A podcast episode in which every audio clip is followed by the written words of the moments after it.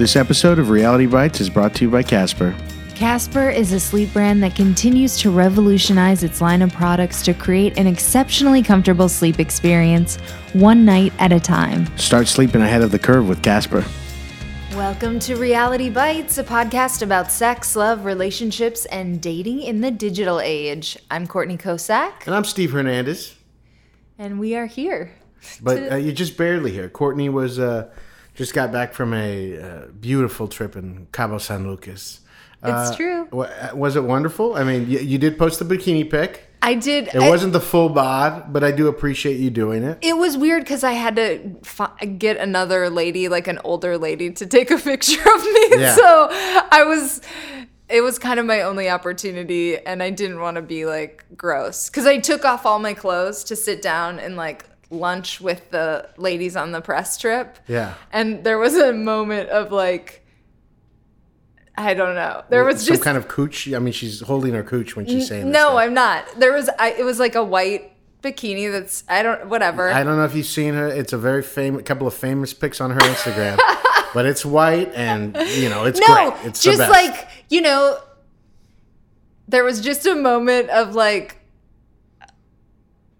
I can't even. There's no appropriate way to say. They're just older ladies. You know what I mean? They so were like. did you feel bad that you had this bod and they didn't? I just felt bod? like. uh I don't know. I, Just I like don't think you're conceited, but is that was you mean you maybe a little bit. Just that they were like for a second, like, oh, I don't know. Just like all of a sudden, this situation got sexualized or something. just by you having your body? Just by me taking off my clothes in front They of them. they didn't have clothes either, though, right? Yeah, they were wearing bikinis. I can't fully explain it. It's because you're hot. Is that what you're saying? I'm just. You can can we just say that to clear it up? Is it sounding weird? It's sounding weird if you're not just saying the Yeah, thing. yeah. Maybe Okay. like I looked good in that bikini, Yeah. and there was just a 2nd We've of seen the pics. awkwardness. Yeah. So like you guys were all like, yeah, I I guess if it was guys, it would be like, okay, we're all guys here, we're all having fun. Then we get in dress, and this guy has just this huge old hog, and it was like I thought, Or, or like, or like, he's just shredded on his abs, and, and everyone's like and it's like, oh, I thought we were the same, but we're not the same, like that kind of thing. I- a little bit, okay. just like they're like, you know, yes, whatever. Man, if I had a huge hog, I'd be in those Korean spas all day. I'd be hanging out with my boys. Uh, my boy Zed Ketzinger, who's my co-host on Views from the Vista, he's always like, "Ah, let's go to the Korean spa," and he's got a notably huge hog. And Do I'm you like, know this about him? Oh yeah, he sends me him and his in honor send me pics Oh of him like dancing, swinging his big old thing, him spinning on that big old wiener. Yeah, but uh, and it's funny to me, so it's not you know it doesn't. It's a joke we all have, but uh, yeah. Well, I, I guess I get that though. Now, um, you had a great time, right? Yeah, no, it was awesome. So, so shouldn't you talk about it? Who sent you there? Like, our So yes, uh, I totally should. Um, I went and I stayed at the Grand Solmar. The Solmar resorts are like a series of, um, they're nice. They're nice hotels, and they're building a new one called the Grand Solmar at Rancho San Lucas. That's going to be really cool. It's like um, away from the town a little bit, and I'm sorry, um, where's? Oh, that's in San. On it's because like everything's kind of in these two sections of Los Cabos. Yeah.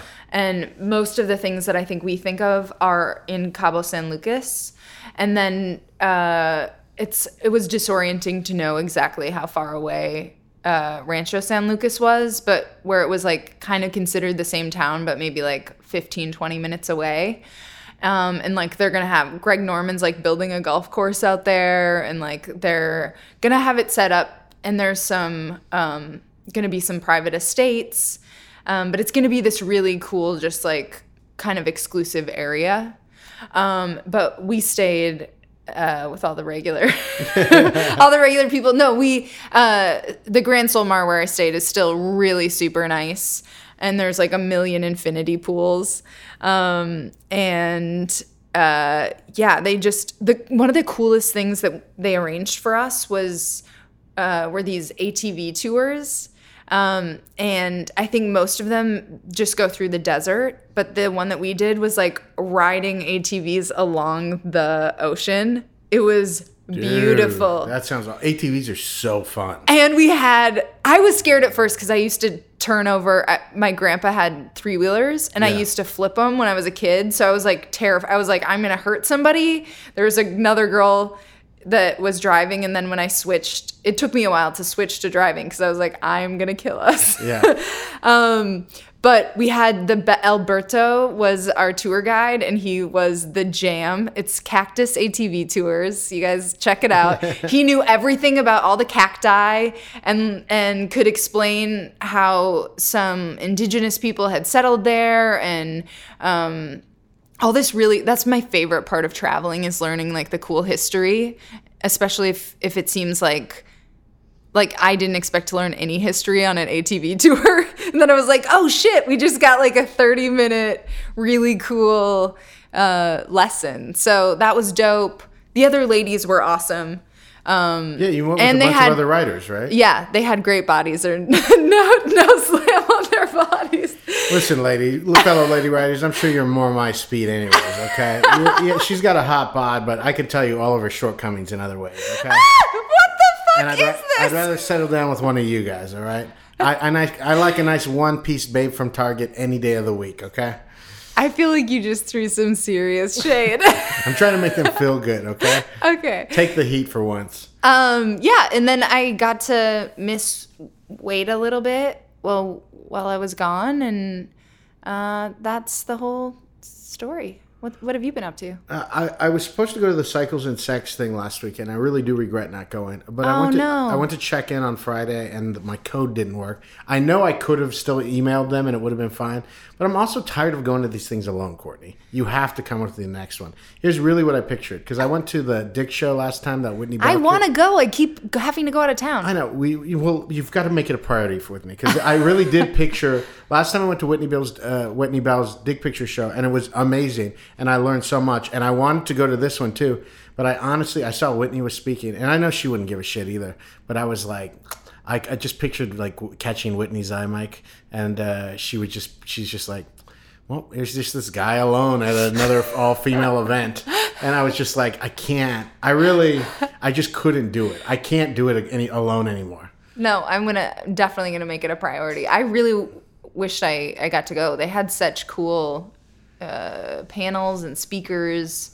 Um, so I There was guess a spanking. I saw a picture of a spanking workshop that they were giving, which I would have loved. I know. Sign me up. I, you know what? I, the older I get now, the more I think I would like to get spanked and choked and all the things that I do to the women. Mm. But I think you've got to be with a special woman to do that kind of stuff. I am gonna say I like to be spanked and choked, um, and sometimes I just get a. I, I'm not like in any extreme way, but I'll, I'll toss it back at Wade a little bit, and Oh, he's yeah. he's like down. Yeah, I mean that's what I'm saying. It would be great. I remember Julie and I were drunkenly having sex a couple of weeks ago too, and I remember I was like, "Choke me," but she just didn't have it in her. Most women just don't. They just like to get dominated. They don't like to do any work. Just sit back, take the choke. Must be nice. No, okay, I'll keep that in mind. Maybe Yeah. I'll hand out some more chokes. And yeah, Julia, if you're listening to this, how about a how about a slap on the butt? Huh? How about a choke?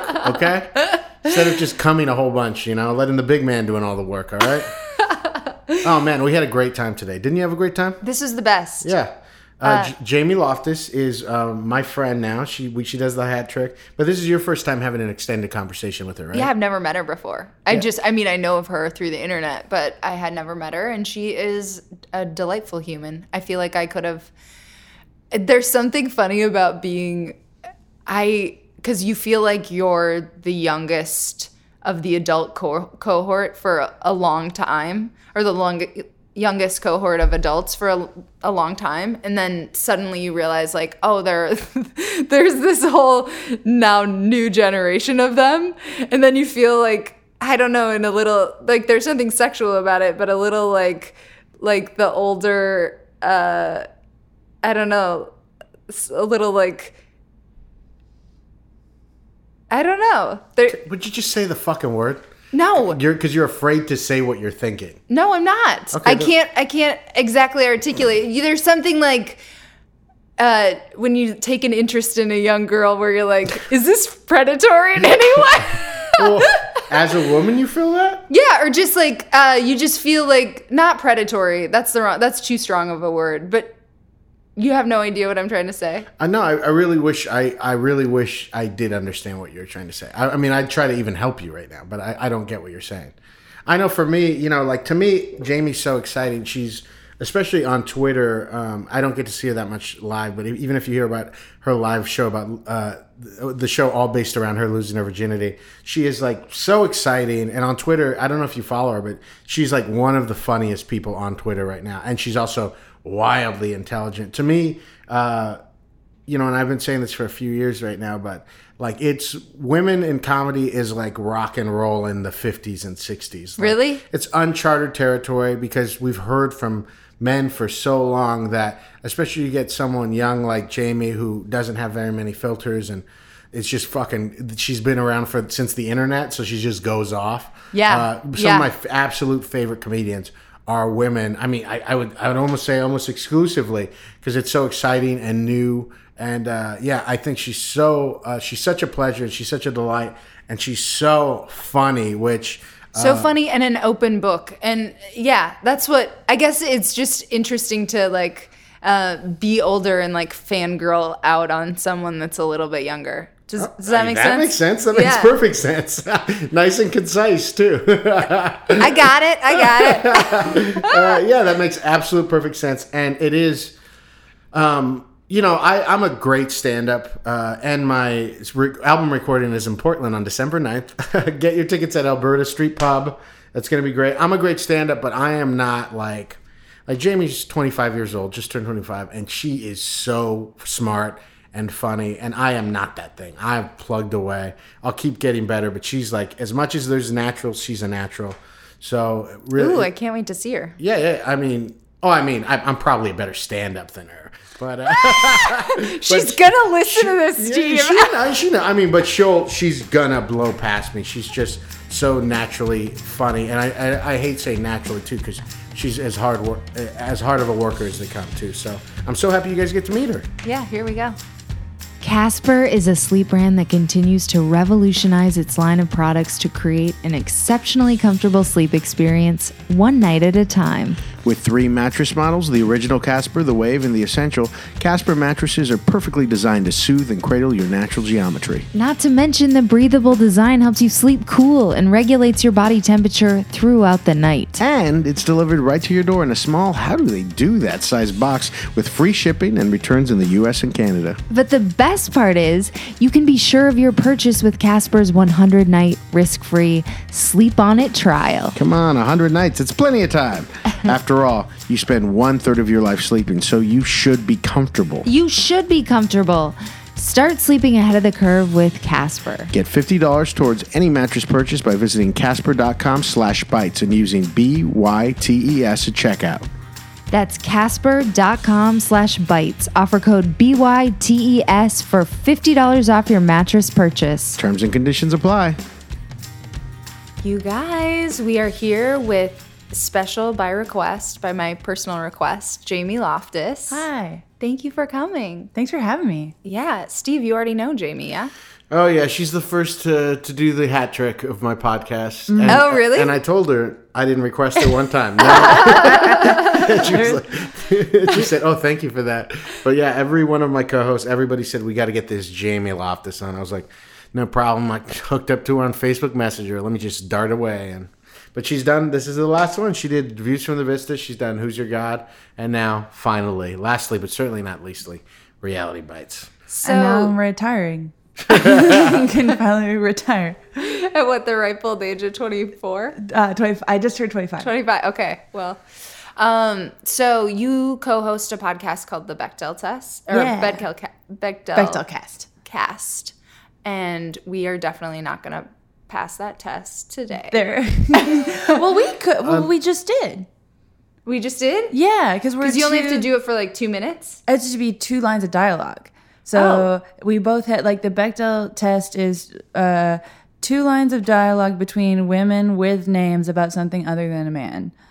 Uh, so we have names. We can't. We arrived with them. Yes. And then yeah, we just did it again. that seems okay. Then that seems like the test. Isn't that why aren't more things passing the test? That's not a it's very wild. Yeah, like there's. I don't. I mean, I could get into it, but there's like I feel like most movies there's just like there's maybe one good female character, Right. but there's just no one for her to talk to because she's Not like another woman. Yeah. yeah, like because she's whatever being dragged on an adventure with the with the boys. God So they damn even did that on King Kong. This on the new King Kong, right? Yeah, yeah, where it's like even though um I I didn't see it, but I heard that there was like a strong female character in that, but but there's just she only interacts with men, and so it's like well. There goes another one. Another one bites the dust.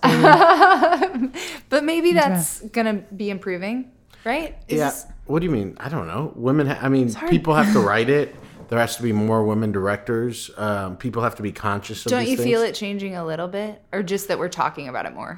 It's where I feel like in some ways, like sometimes you'll see a movie where you're like, oh, this is the best. Like movies like Girls' Night, where you're like, oh, this is like exactly what we Right. should be getting right now. And then there's a, most other movies where you're like, oh, okay, probably Thor Ragnarok is not uh, super progressive for Right. women, but it's like I don't know. I, that's that's everything right now though where it's like in some ways every like there's a lot of progressive stuff going on but then it's also like oh we're actually living in hell oh God. Well, it's just can the it be idea. both i don't know I think Zed was mad, or at some point, I don't even know if this was on air, but some people don't, even uh, progressive people don't like the idea of the Bechdel test, and uh, because they think um, people will say, "Well, then you sh- you should just go write the movie then," or or stuff like that. Or, or they'll say Okay. like, or they'll say, or there should be more women protagonists, and that would mean this thing. Which obviously, you just said with King Kong, especially,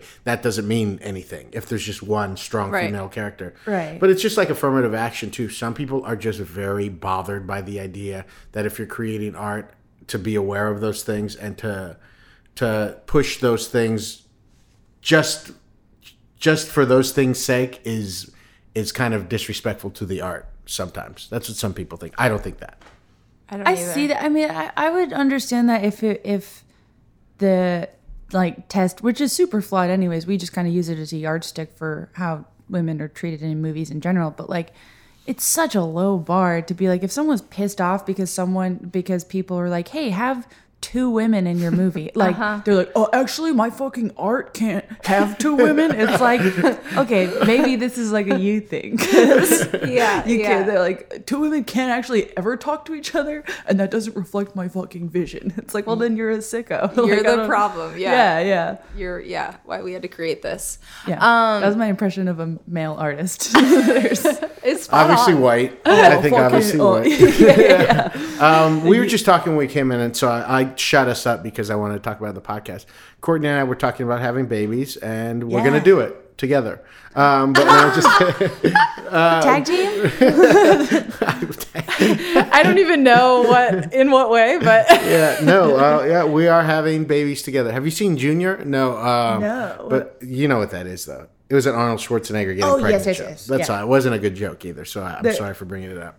Um, but you said you would want to be a surrogate.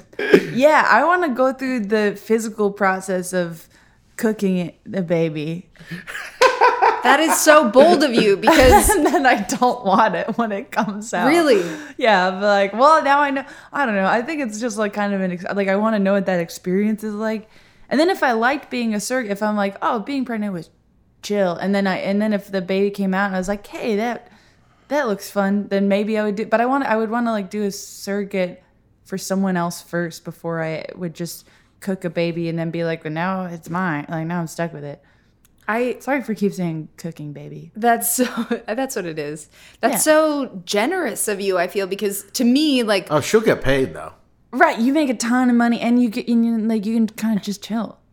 And and but you're pregnant for nine months and you Yeah. are your body is at the whim of all these hormones and like you don't know what it's gonna be like at the end and that's true. That's true. At the end, she's gonna give the baby away. And I know, and then she's $45,000 just- richer. and to make a salary just eating. like that's great. are you afraid of postpartum in any way Um, I I would be just because of like my own history, but I mean, and I wouldn't just be a surrogate for just like someone I'd never met. But I mean, if someone if if the situation came up and I had nine months to burn, sure. Oh Like, my actually, I'm god. super busy. and I also think that you might do it to be funny too.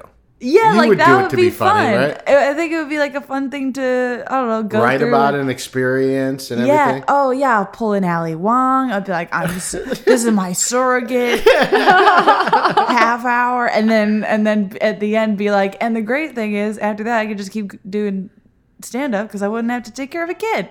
It'd be great. Now, Courtney, you said you would want to, but you're like truly afraid of wrecking your body. What do you mean when you say that? I, I listen. I don't know if I said the word wrecking. Uh, Uh, you said the word wrecking, but if you want to be off the record for it, sure. Who knows what you said? Hard to say. Hard to say. um, yeah. Uh, I think because of my own s- stuff, just like kind of like f- food issues and stuff like that, body s- dysmorphia and whatever, that would be a really hard thing for me to go through. It's just like that big of a change. And um, I am also really afraid of postpartum. Like, I think that I don't know why I have this instinct, but I feel like it would definitely like 100% happen to me totally. Yeah. because um yeah, I don't know. Just because like even when I talk about it, it makes my stomach kind of turn.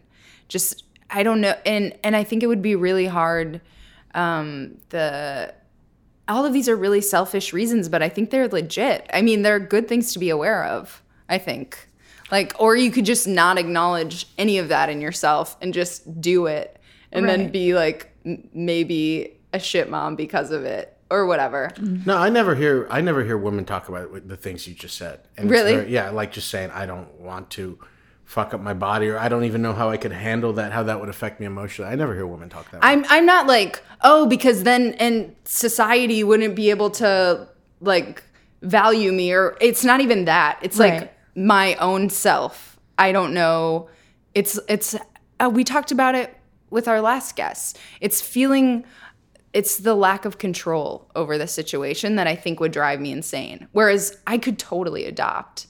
And I think I would love a child that I adopted in you know, uh, the same or a very similar way, maybe beautiful in different way. And my, my, my aunt's adopted, and she's like, it's not exactly the same, but it's just as strong. It's just different. right. Right. Um, yeah, I don't know. I got, I would have to do a lot of work on myself. Oh yeah, I'm s- I'm really starting to like. uh Yeah, I don't I don't disregard any of that stuff. Especially, I'm really starting to. You know, we had with the cycles and sex women that were in uh, a couple of weeks ago or last week. Um, yeah, I'm really starting to like feel bummed out for all the stuff women have to experience through their body. I don't think I've been a little more sensitive. I live with um, Julia now, and uh, I'm, I'm more sensitive. I think way more sensitive compared to my wife and stuff about even her period and the stuff that she has to go through. Even stuff like sleeping and waking up and you bled through in your pants and stuff like that. I'm like, oh my god, this is kind of, this is like I think it's like humiliating in a way, and not in and I not that I was I was like, oh my god, you poor thing, like that would bum me out. Or you know, like yeah, you know, we and that's not even how it feels. Like the cramps of it. Oh, it's yeah. also like Right. having physically having a baby. It's like sometimes I have cramps and I'm like, this is the worst thing in the world. so I can't imagine if it's like that times like a hundred, and then you're Yeah. just Well, I totally see what you're saying though. Is like getting pregnant, you're sort of putting your relationship with your own body at risk, like because Oh, because that's you don't. and Well, it's like, 'cause mind you don't know. postpartum wise. Yeah, yeah, yeah. Like there's there are a lot of factors that you have to, and and I feel like that that is there's so much pressure that those that's like so rarely discussed. Is like if you have. Like I've had a weird relationship with my body forever, and if there is, there's suddenly this extreme X factor of like, Right? I don't know. I do like reading like the list of like here's a list of insane things that can happen to your body because there's a little creature. And like there I don't I might be wrong, but there's one where it's like your feet that can just turn purple or something. Like there's just like your blood circulation could be fucked up and then just all the blood goes to one place and they're like but it's fine. But your feet are purple but it's fine. Right. it's cool That scares the shit out of me. And I feel like That's I think is the fun. I just like want to wake up with purple feet and be like, all right, cool. just going We're with it. moving forward with fine. purple feet. Also, I think there's like this weird factor of feminism in the whole thing where it's like I don't I think it's amazing that women can do that with their bodies and like I think that makes you like akin to a god or something. You know what I mean? Like that's hmm. really cool and it's my shit about it is nothing to discount other women doing it or whatever, but I feel like you almost can't say such anti-pregnancy things without seeming like a psycho No, I mean- anti-feminist Well, you're bitch. just no, you're just talking about it as it relates to what you want, and that's Right. like right. I don't know. If you're talking about what's good for you and you're a woman, then that's sort of feminism. I don't know. It's absolutely feminist. Yeah, like you're just doing what you Feminism is just doing what you want to do. Right. like being able to move through the world the way you want to. Right. Yeah. Now Jamie just ran her show, and I missed it again because she had it uh, on Game Seven of the World Series, Which uh, Was she has she has a show. I'm sure you're gonna throw it again, right? Do Yeah. they keep selling out? Yeah, They yeah. keep go- right. Except on game seven night. But yeah, yeah, yeah. game seven night was like, yikes. But Yeah, because last time I missed it, I think I did uh, put your hands together on that night, and then, Yeah. then she threw it on Game Seven of the World Series. But uh, she has a show uh, about losing her virginity, and it's called what's it called? I call it I lost my virginity on August 15th, 2010. It's more of a sentence. it- and uh, what what pushed you to? Did do you think it was funny? I think it's super fun. Like there's, I, I'm like lucky that the experience of losing my virginity to me is super funny and like just reflecting on how extremely out of my way and inconveniencing myself I was to like lose my virginity when I knew it was gonna like suck. You know, it was like, but I just like had put all this pressure on myself, especially and something I've been trying to like look at more carefully from a from like a more cerebral sense, but also I'm just like, what the fuck is wrong with you? Like, uh, I I lost my virginity like three days before my 18th birthday because in my head it was super important for me to fuck while I was still a kid, and that was like whoa. something that was in my head. Like, I was like, I'm not gonna be an adult virgin. Adult virgins like suck, and I'm gonna fuck while I'm a kid. And so I went so extremely. I like I crossed state lines. I got on a plane. I like went so out of my way to lose my virginity before my 18th birthday. Just because you didn't want to be a nerd, like an adult virgin nerd. Yeah, because I'd like internalized so much like shit. Like I, I like I think I've talked about this with you before. I had like a fucking back brace. Like I was a little little weirdo. And then when I got my back brace off, I was like, whoa! Suddenly there's. I, I could kiss someone, maybe, and so so yeah, and so I, I had it like in my head, and I think from like movies and shit too, of like Sixteen Candles. Yeah. I mean, everything. Especially because you had the back brace, you must have really There's- thought you were disgusting. yeah i mean it just like felt bad like well i had my i was lucky that i had i was uh i did dance in high school and so that was like the chance i would get to take off my back brace and feel like a person who could do something that didn't feel physically limiting and gross and hating your body kind of stuff. Uh but outside of that like there wasn't that much that i could do and i just like didn't want to you know be around people.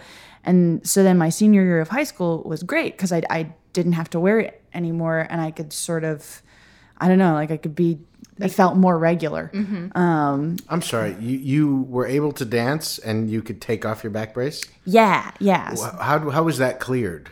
How was that? There was so I had to wear a back brace 22 hours a day, and it was like I got That was the rule. That was the rule. So you slept in this as well. yeah, yeah. I had a day brace and a night brace. It was a whole. Was the night thing. brace more lacy or anything? The night brace was yeah, it was my boudoir brace. Please, do not come in when I'm wearing Let my me night slip brace. into something. Cinch it up. Oh my It's- I'm god. like, anytime I hear a strip of Velcro, I'm like, "Ugh," like because there's was it scoliosis? It was really bad scoliosis, yeah. Uh, and they were either I could have gotten a surgery that my parents couldn't afford, or they're like, your insurance covers this r- thing that'll mean you'll never fuck. Does that work? And my parents were like, it's covered, great. She's a virgin forever. like, cool. My my friend, like my best friend in college, had really severe scoliosis, but she mm. chose neither option. She was just like, "Fuck it, alt my back will just make a really sharp turn at some point. Well, the thing is, like, my back still has a really sharp turn, but they just like halted it at some point. Hmm. They're like, you're just gonna be like this all the time. So you grow in like, like they, my day brace held me directly in place, and then my night brace would tilt me a little bit to the left, so that it would start growing in the right direction at night. And then in the day, I was like, okay, stop. And then night, you, you, it was so uncomfortable. I just like, it was How many years? uh, uh three or four. It was from like the end of middle school into my junior year of high school. And then you, were you when you had the back brace? Were you ever involved with any boys? Uh, no, I like, I, and that was, but like, I'm, I think that I had maybe been asked out once or twice, but I didn't like, I was way too insecure and didn't even want to attempt to ha- like be around boys like that. Did people know you had a back brace? Yeah. Oh, yeah. It was pretty obvious. But, although not everyone knew what it was because it was under my clothes. And so I was like this really, really like skinny kid that had a weirdly thick torso. And everyone was like, what's going on there? Why is she like, and I would wear those like shirts from Walmart that have the like Tweety Birds on because I like the, you, I just needed bigger clothes for the top half of my body, and then I had these skinny little stick legs, and they're just like, why? like something is off. I looked, I was just like the sentient uncanny valley for most of high school. just like my body proportions didn't make sense. Oh, so okay. So who did you? When did you meet the guy that you lost your virginity to? I met him in fourth grade.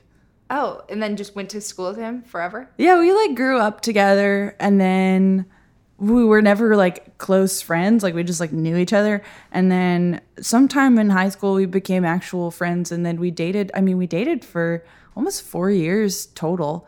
Oh, Um, but we started dating my senior year of high school after I got my back brace off. And then I lost my virginity on August 15, 2010. well, yeah, have you talked to him about the show? Does he know about it? He co-hosts it with me. I'm sorry. Yeah, yes, you gotta come see the show, man. he co-hosts it with me. My uh, my friend Steven, uh, who yeah, I dated him until 2012, and uh, yeah, he lives in Pearl Harbor now because he's uh, in the Navy, and so he'll Skype in at the beginning of every show, and then just do like live commentary on stuff. He'll interact with audience members. He's great. Yeah, Wow. yeah. So that. he's that's so fun. he's a critical part of the show. Wow, that's great. he's awesome. Yeah. So I heard you on another podcast talking about a military guy that you dated. So that's That's Steven. That's the guy. Yeah, yeah, yeah. And then you guys would like, like try to get it in whenever you saw each other. So like. Yeah, yeah. You realized you were allergic to condoms. I oh yeah, my latex allergy. Yeah, yeah, yeah. That's in the show too. Uh, yeah, it took me a very long time to figure out I was allergic to latex. I thought I was just like allergic to uh, s- uh, sexual pleasure. Like I just thought. like there was literally. I remember having a conversation with my friend from high school, being like, uh, like. Uh, actually, I just don't think that sex is for me, and it's now I don't like it. It's never been fun, and I guess that's just what sex is. It's a painful experience, and I hate it. And Aw. she what was just like, what like, would it be like? What- How would it affect your vagina, if you don't mind me asking? It would, uh, well, it, it would be okay when it was happening. Like, it wouldn't be like super physically painful while it was happening. It's more just like the couple of days after. Yeah. It would like hurt to pee. It would like, it just was uncomfortable moving too much. I remember like in my, my freshman year of college, I worked at a Borders bookstore and I would be washing, I worked in the cafe, I would wash dishes in the back. And there was like one day my supervisor just found me like crying because I was like, I can't stand anymore. My vagina hurts. And he was like, an older dude and he was like, um, okay, you can go home. I was just like, my vagina hurts. and he was like, get out of here. oh my god! it was it would be super like the couple days after would be super painful to the point where I like it, it would take it would I would really have to want to have sex to feel like it had been worth it. Yeah. But and you then did want to have sex, though. I did want to, yeah, Yeah. but I just like I'm like okay, f- like five five minutes of whatever, and then five days of crying and not being able to pee. yeah, the scales don't really work out in favor of sex in that. As a person Yeah. who's gotten a lot of UTIs, Oh yeah. it's also yeah, yeah. an amazing way to get out of shit because people do really not want to hear about any problems that you have with your vagina. if you're like, well, you really, if you really must know, this is what's going on. They're like, well, well, stop. You've said that to guys to not have sex with them. No, no, no. I've said that like if there's a sometimes because you you it's real. It's a real thing that's happening. It's also something that you know people are not going to be comfortable talking about. So you Right. try not to say it. But if you are in a situation where they're like, "Well, but you got to do your work." You're like, "I it is burning." Okay? Right. You don't know what's happening. There, yeah. there's I've had like situations where I like will you know wake up at a guy's place and then just have that uncom- un- uncomfortable thing of like hey let's go to CVS because I think your penis is like dirty or something because I like you know I've like woken up the next day and just like been like oh for you know you can kind of tell Yeah, yeah. even if it's not bad yet, you're like, oh, this is uh, this is a UTI in progress, and so you gotta go. You gotta get cranberry juice. You gotta get Azo. You gotta knock that shit out quick. ASAP or And I make I make you don't have to make the man come with you, but I make him come with because I'm just like, look what you fucking did. So give wait, me you twelve get it from a dollars. guy's penis being dirty. It's not. It's it's honestly. I think sometimes it's like certain people's semen makes you a little allergic. It's it's not. I don't know the exact science. I don't think it's like only these only latex Right. condoms or only whatever. It's just kind of like if People's pH balances together, Yeah, maybe. yeah. yeah, like yeah. that. Like not everyone. It's like a squares and rectangles thing. Not every person who gives you a UTI is dirty, but all dirty guys we'll Give give you- you, will give you a UTI. That's like the rule. That's the rule. Also, dudes who don't clip their fingernails and they're, they're like, I'm just gonna claw. no. Like, like there's Well, you, you Love know, it. Jamie, Jamie's younger, so she's got to deal with all these dirty guys these dirty. Yeah, these young, Everyone my age guys. is very dirty. with like you know like eight guys to an apartment, all gross. Oh yeah, just creepy little fuck piles. there's there are dirty guys when you get older too. I mean, well, oh good, good. Yeah, I would imagine, but I hope you don't let them inside of you, Courtney. Not. I mean, not anymore. Yeah. Well, see, I think that's the problem. Is like I I will sometimes date guys older than me, but they're still dirty, and it's like what. I Yeah, thought I thought that this was the the hack. it's, It's not, not, the an hack. age thing. It's not No. necessarily an age I've got thing. to I've got to re-examine who I'm attracted to because they're dirty. they're dir- they're dirty fellas. So okay, so you are like notably younger than Steve and I. Um, so what did you just like? Were apps just always part of the equation once you got out of school, or like Um, how well, is it maybe different? I've and, never. and do you use them now? No, that's I've never really like you. I mean, they've been around for my entire adult life, and I've always been aware of it. And I like I have a ton of friends who like got into their current relationships using it, and it's weird because it's like when I was in high school, there was still the pretty prevalent taboo about any sort of meeting Sure. strangers online, and like I remember having this like huge discussion with my mom about even having like a Facebook account was a big deal because the parent, you know, parents who were like, the internet wants you to, to murder you, and it kind of does. And so it's, uh, but once I got to college, yeah, all my friends were like meeting on apps and stuff. I just, I was in like two long, uh, two long term relationships back to back. And that was until like 2015. And so, and even now, I don't know. I'm just like, it's, I'm not good with it, but I don't have a problem with it. I just am not good at it. Interesting.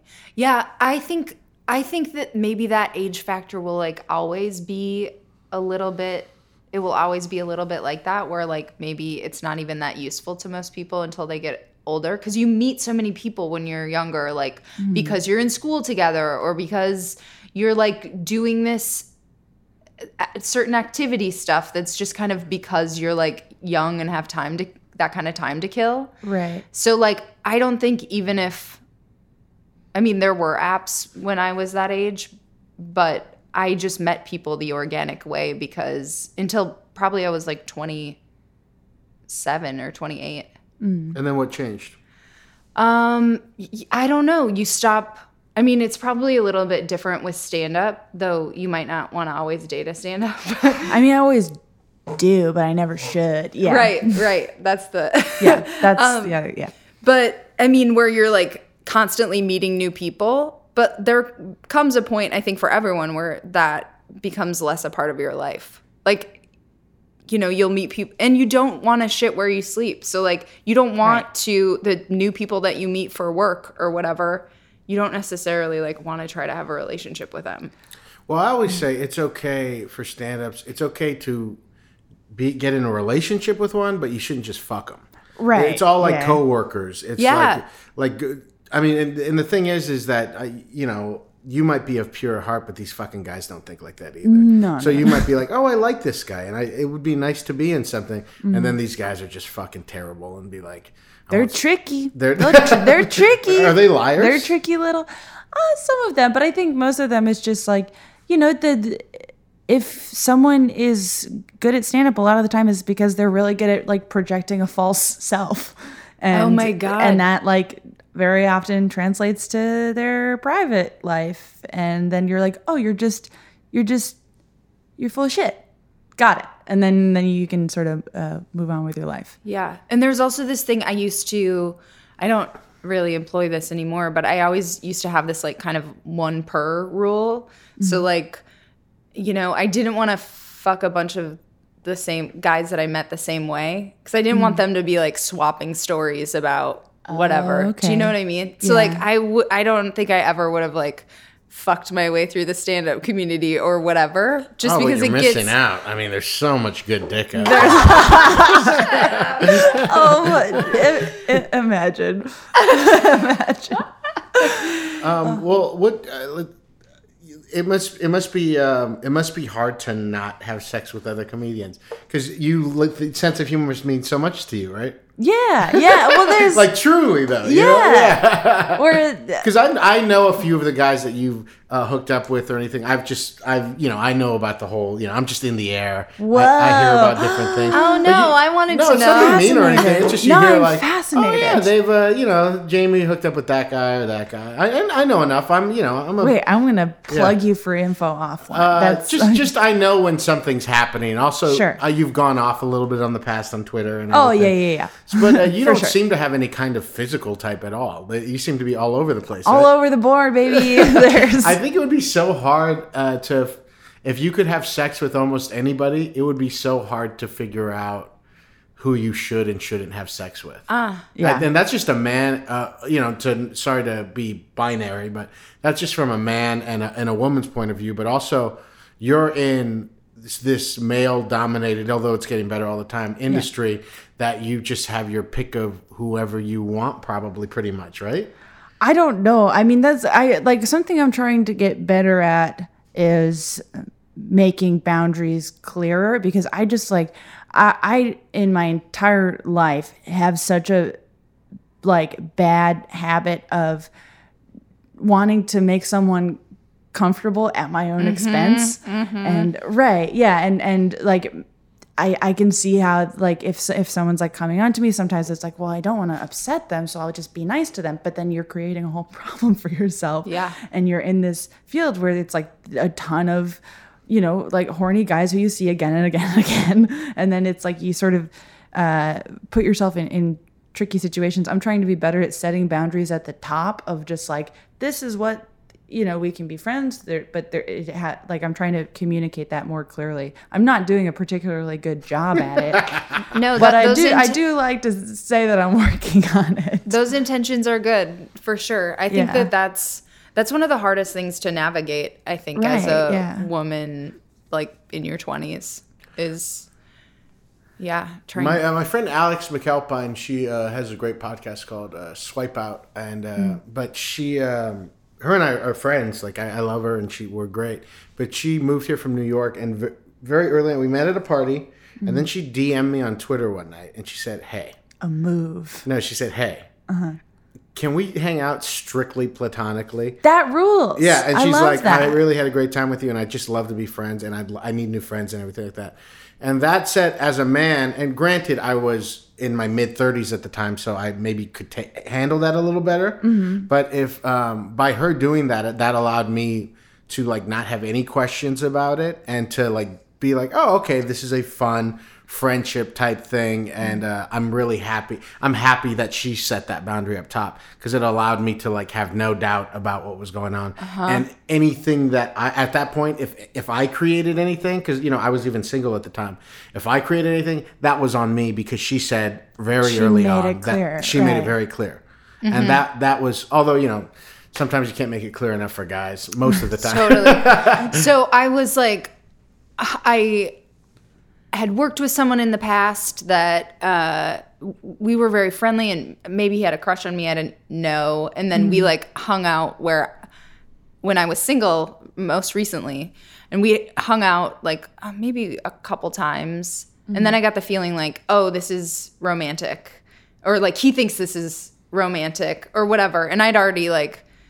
I was just about to start dating Wade, and you know, it didn't wind up going.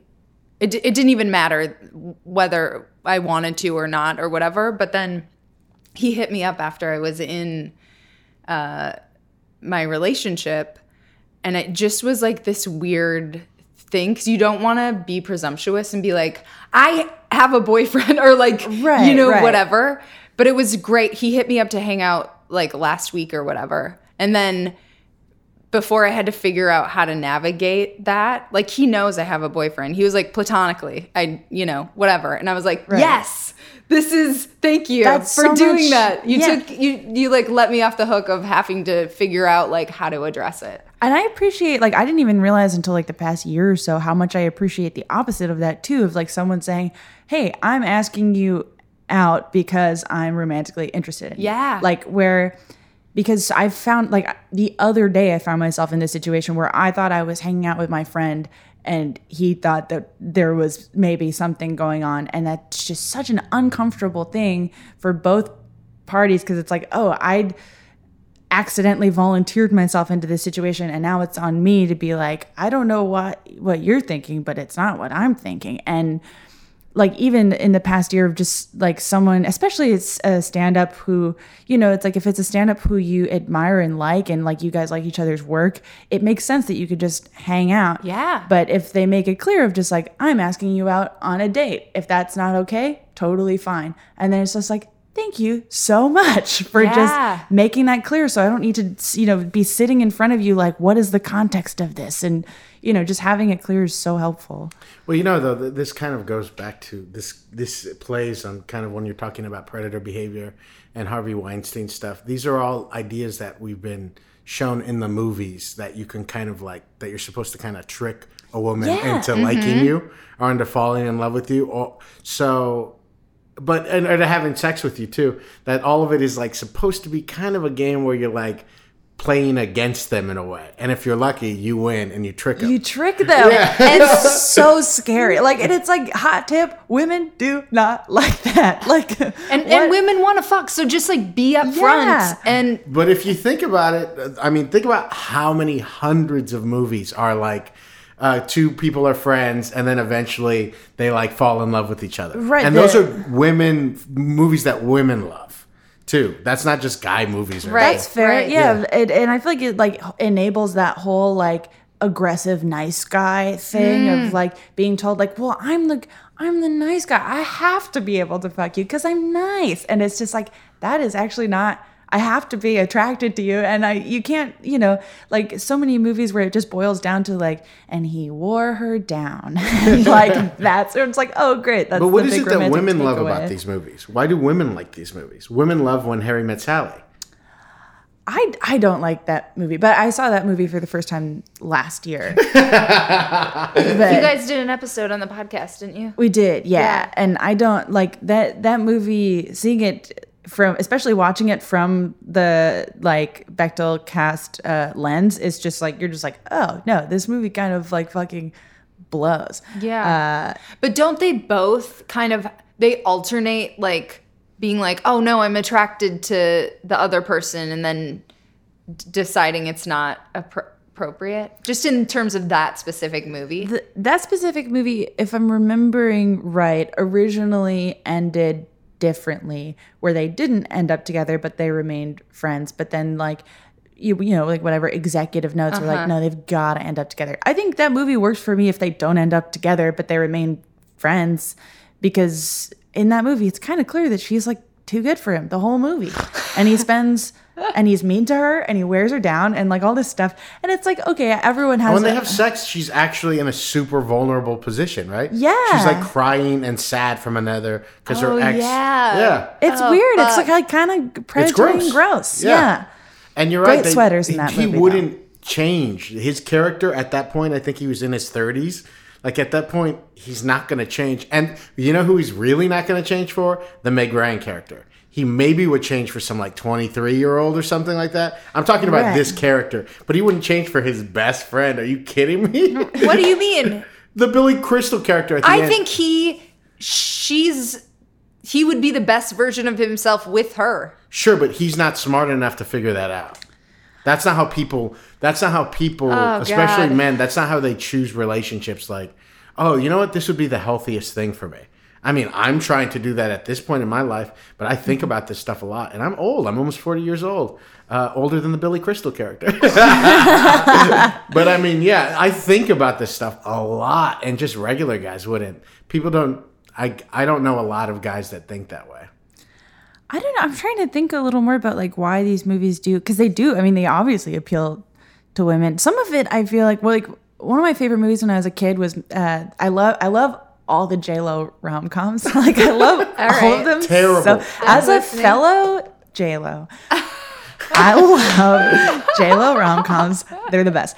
Uh, and I loved Maid in Manhattan. That was like my favorite one.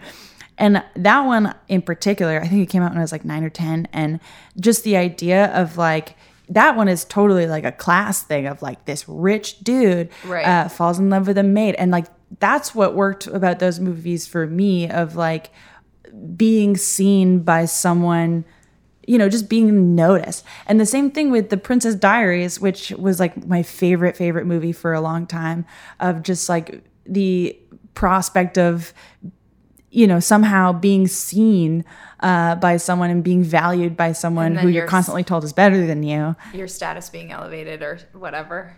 Or just like the. Just, just the, I loved like the the whole mythical idea of like, oh, if you can get this person to see you and value you, you'll be happy and you're and you're done. You don't have to do any work on yourself. Like, the oh, idea of like just being like, oh, if this cool prince decides that I am worthwhile in some way, I'm done. I'm good, you know? And I mean, isn't that the temptation for like any kind of beautiful woman? Like in in times where you go like, oh, if I could marry a rich guy or something like that, I don't have to do anything anymore. I mean, not for you two, obviously, because you have your own personal ambitions. But but isn't there something always in the back of your head, Courtney, where you're like, or I could just marry some rich guy and like not really like worry about those things? No, I don't know. I'm kind of afraid of like uh this sounds so stupid, but I'm afraid of like lose I feel like the struggle gives me a little edge or something Sure, I think it I hear that. does. I hear like that. makes what I have to offer artistically like better and I'm like in some ways like I like Wade's not like this hu- huge rich dude, but like he's definitely better off than I am. A- And at the beginning, it made me really uncomfortable because I mm-hmm. was like, I don't, I can't even fully articulate why, but it was, it was that thing of like losing. I don't know. I'm like connected to my poverty struggle.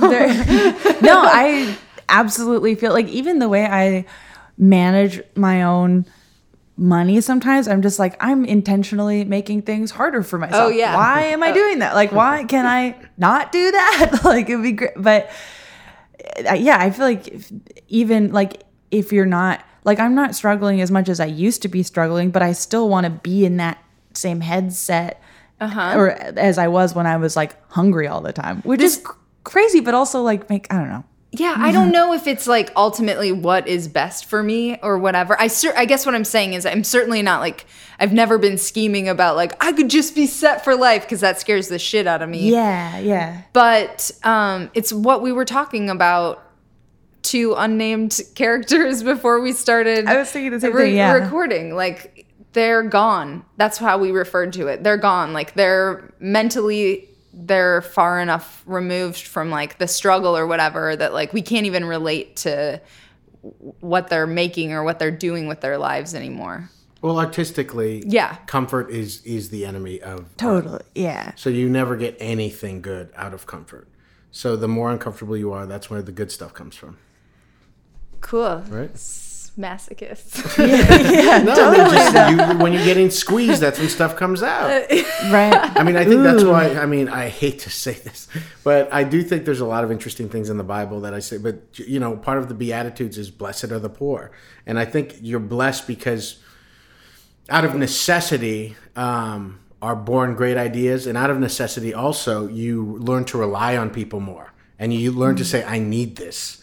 And when you say "I need this" to people, to your friends and everything, uh, we're supposed to need each other. And when you don't need each other anymore, I think that's why super rich people are super unhealthy and super checked out. And I don't, I they oftentimes they don't derive uh, joy from life the way us common folk do.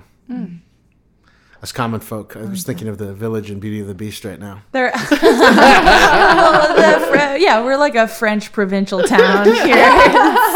yes. Now, Jamie, you've publicly um, struggled with depression and a lot of those the kind of things. How has that affected your life romantically in all in your romantic life? Uh, I I think it's weird uh, in a lot of different ways. I mean, before I was handling it and before I was fully aware of it, it affected my relationship kind of in the ways that you would expect. Of like last year, I got uh, diagnosed at two separate times with OCD and bipolar, and those getting those diagnoses were like total game changers in the way that I was able to just feel okay with myself and you know be able and and even though like I haven't really dated anyone seriously since I got those diagnoses but I think that that's the reason why I'm able to be single is because I don't feel like I used to put a lot of pressure on I think my partner to make me feel okay but now i have like the tools and ability to just feel okay. And so it's kind of nice to be uh, on my own or has been for the past year. Um, but before then i mean i was in i was in a really uh, abusive relationship for three or four years where um, a lot of my own problems were sort of turned against me or or made an excuse to make things my fault that weren't my fault and and so I, I'm very conscious of that now. So even if I start seeing someone uh, that's like always in the back of my head of like what is the thing that this person can turn against me because I'm not embarrassed to say that I have these problems. And I think that that is a thing that happens sometimes even when you're just sort of dating someone casually if like if you're I, I think it's like a great thing and it's been helpful for me to be like open about whatever it is that's going on. But the inverse of that when you're in a relationship i think is you're in some ways sort of giving your partner if they're not responsible you're giving them like a free pass to be like i don't have to i can disregard what you're feeling right now because it's this. Mm. Like i can disregard how you feel about this because this is a bipolar thing. And it's not always. And sometimes it's like no this is what i'm feeling. And you have to listen to me you know uh, that's something that I, I try to be very aware of now because I used to let partners get away with that constantly. I'm just like, well, you're you're bipolar, so that's why you feel this way, and I'm right. I'm going to keep doing what I'm doing because you know you're fundamentally broken and you'll never get it. And that, like, I mean, that's a crazy making thing that sort of brings out bipolar tendencies when people are telling you over and over, nope, you're wrong, you're wrong, you're wrong, you're wrong. And so I, I get very conscious of that. And then, and then I, I think there's like sometimes if you, if you talk about it a lot, there's like a weird kind of like a fetishized thing of like, oh, crazy girl. Like there's, Girl interrupted. she'd be fun. Yeah, yeah, yeah, yeah, exactly. Like maybe she'll cut her hair weird. Like that'll be fun. like, and it, and that way, it's like I mean that that's easier to pick out and just be like, ah, no, this is actually. Uh, I'm, also just a person. Like I feel like for th- that, like the few guys that I've seen who sort of seem to revel in that part of me being open about it. I'm like, oh, you're gonna think I'm super boring because I'm literally just a person. Like I'm not gonna be uh, cutting my hair and whacking shit with umbrellas. Like it's not, it's not, it's not what it is. It's just, uh, you know, being aware uh, that you move through the world a little differently. So, getting that diagnosis, um, did you have a feeling before that? So maybe something that something was broken in your brain. Yeah, yeah. I think the reason it took so long for me to get a diagnosis was because I'd been in a really abusive relationship for years and was trying to piece through that first. So I like this was shortly after I'd moved here and I was like trying to to work through all those emotions of of that and then once I was in a better place there it was like okay, but something is still wrong. Like there's OCD of I, I've kind of had a blast with OCD in a lot of ways. Bipolar is a fucking nightmare, but OCD is kind of a blast where uh How does it manifest itself? I could probably be diagnosed. with yeah, Yeah. I mean, since I was little, like the first thing when I talked to my parents about it, the first conversation we had, I was like, I have OCD. They're like, oh yeah, that kind of makes sense.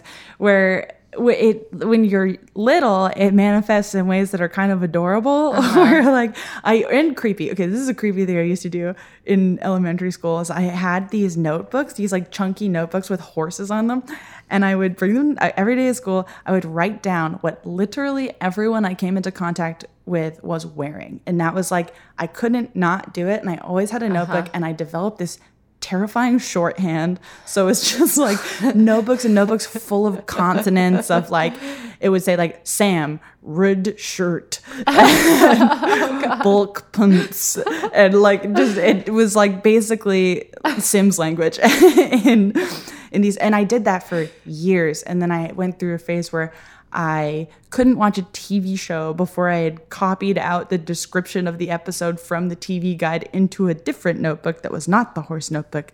The TV uh-huh. notebooks were fuzzy and like that it was like a whole system. And my parents, I think, interpreted that as like, Jamie wants to be a writer. That's really Yeah. cute. Yeah. And that's and I totally get, you know, with no context why it seemed that way. But the you know when i grew up it would manifest in different ways to the point where like it was helpful to me in some ways. Like i the year before i moved to la i worked two full-time jobs uh, and didn't tell either of the full-time jobs that i had a separate full-time job because i just had like this limitless manic energy and needed a task at all times. And if i didn't have it i would just feel terrible. And I mean, if I hadn't done that, I wouldn't have been able to afford to move here. So, and it's like, ooh, I guess that, I guess a good thing came of it. Yeah. But I look back on that year as like, that was a terrible idea. That was like very, and I ended up in the hospital because of it. Uh, so wouldn't recommend, but there were, there were like little bits that you're just like, that was, uh, that was a fucking trip. That's crazy that you did that. like, Oh yeah. I definitely yeah. What do you think? What, what do you think you, you would be diagnosed? Uh, I have I have te- I definitely have tendencies, if not like something that they could diagnose. And I had the same kind of shit when I was little, and like I would, my room was like a museum. Like oh, wow.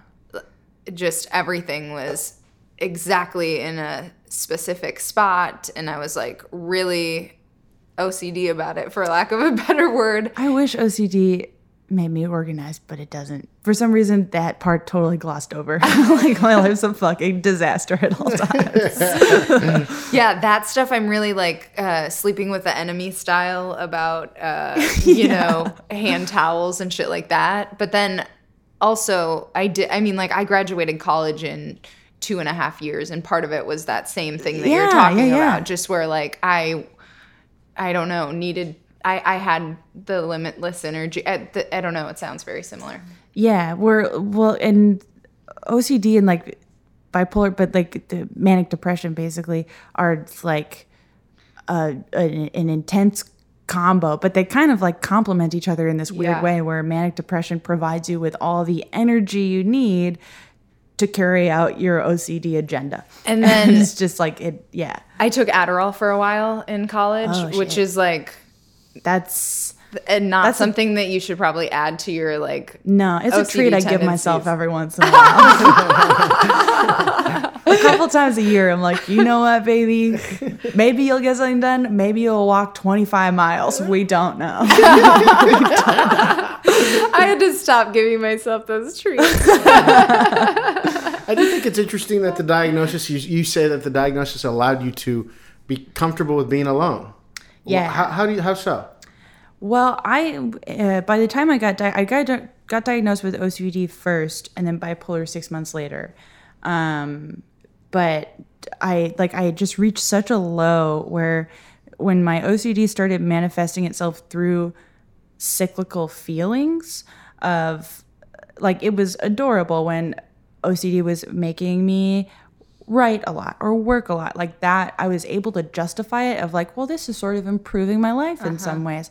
But when it got bad enough where it was like i was in a relationship that wasn't working and the OCD just kind of doubled down on itself where if I had if I like the way my therapist at the time would talk about it would be like if I caught a thought or if something stuck in my head regardless of whether it was rational it would just circle and circle and circle to the point where uh, I just like could not control what I was thinking about. And it was affecting my it was making a bad relationship worse. It was um and and then just in terms of like when you're struggling with any illness mental or physical and you don't know what it is it just like is horrible. And like I spent 2 months uh, kind of blowing my savings, flying back to Massachusetts, where I'm from, because I had health insurance when I was there, not when I'm here. So I went back and I was like seeing doctors to try to figure out like why can't I function?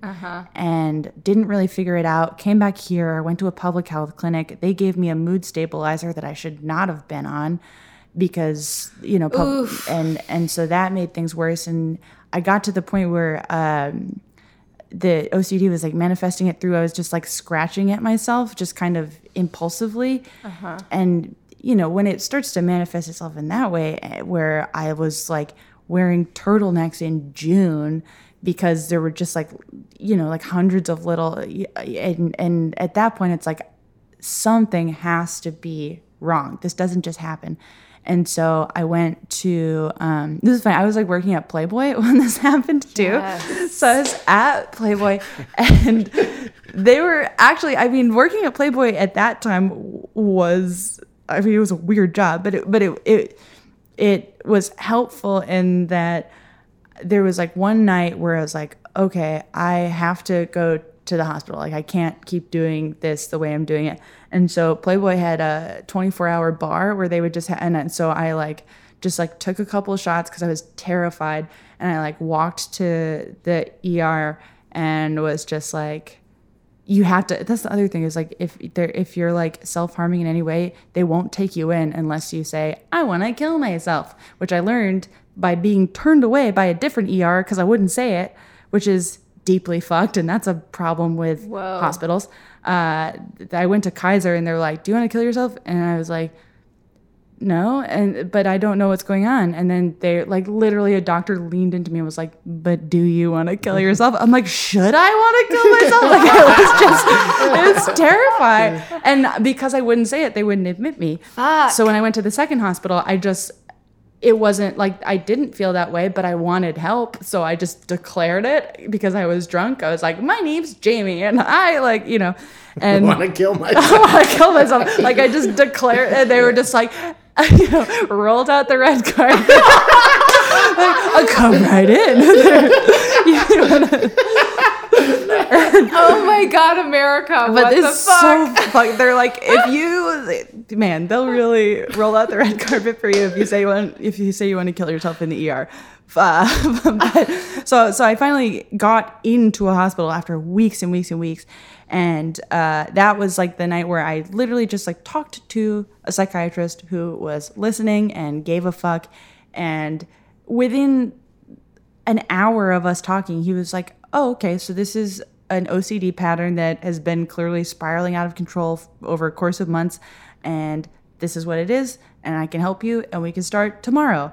And hearing that, just hearing that like there's a name for it and uh-huh. there's treatment for it, and like I'll figure out the money. I'll uh-huh. eh, and this doctor was amazing in terms of like working with me with money, but um, yeah, like once I knew what it was, it made it so much easier to be like, oh, I don't need to stay in a terrible relationship and I don't need to do like this is something that I, that can be handled and I can like enjoy my life and not I don't know, just like kind of what we were talking about before of like attaching the idea of suffering to directly to like being able to do your job. Like that's not It's not great. it's not true. Yeah, it's like, and and you shouldn't be in so much pain that you can barely function and be like, nah, that's why I'm a fucking artist. It's like, no, dude, you're Yeah.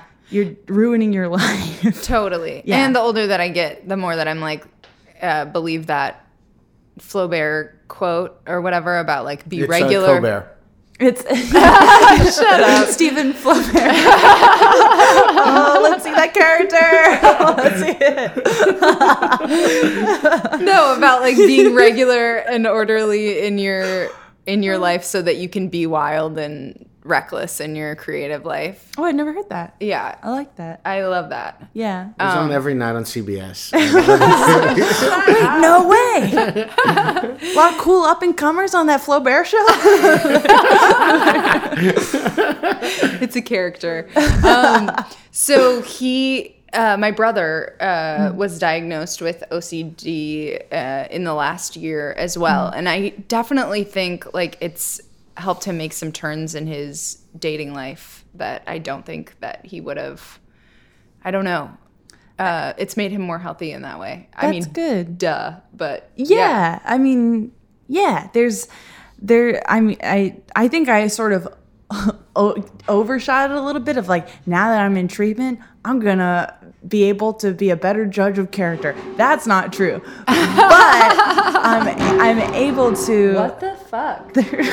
Did they not see the sign? I don't think they think about rolling a keg. There, So you guys may not have been able to hear that, but someone was loudly rolling a keg.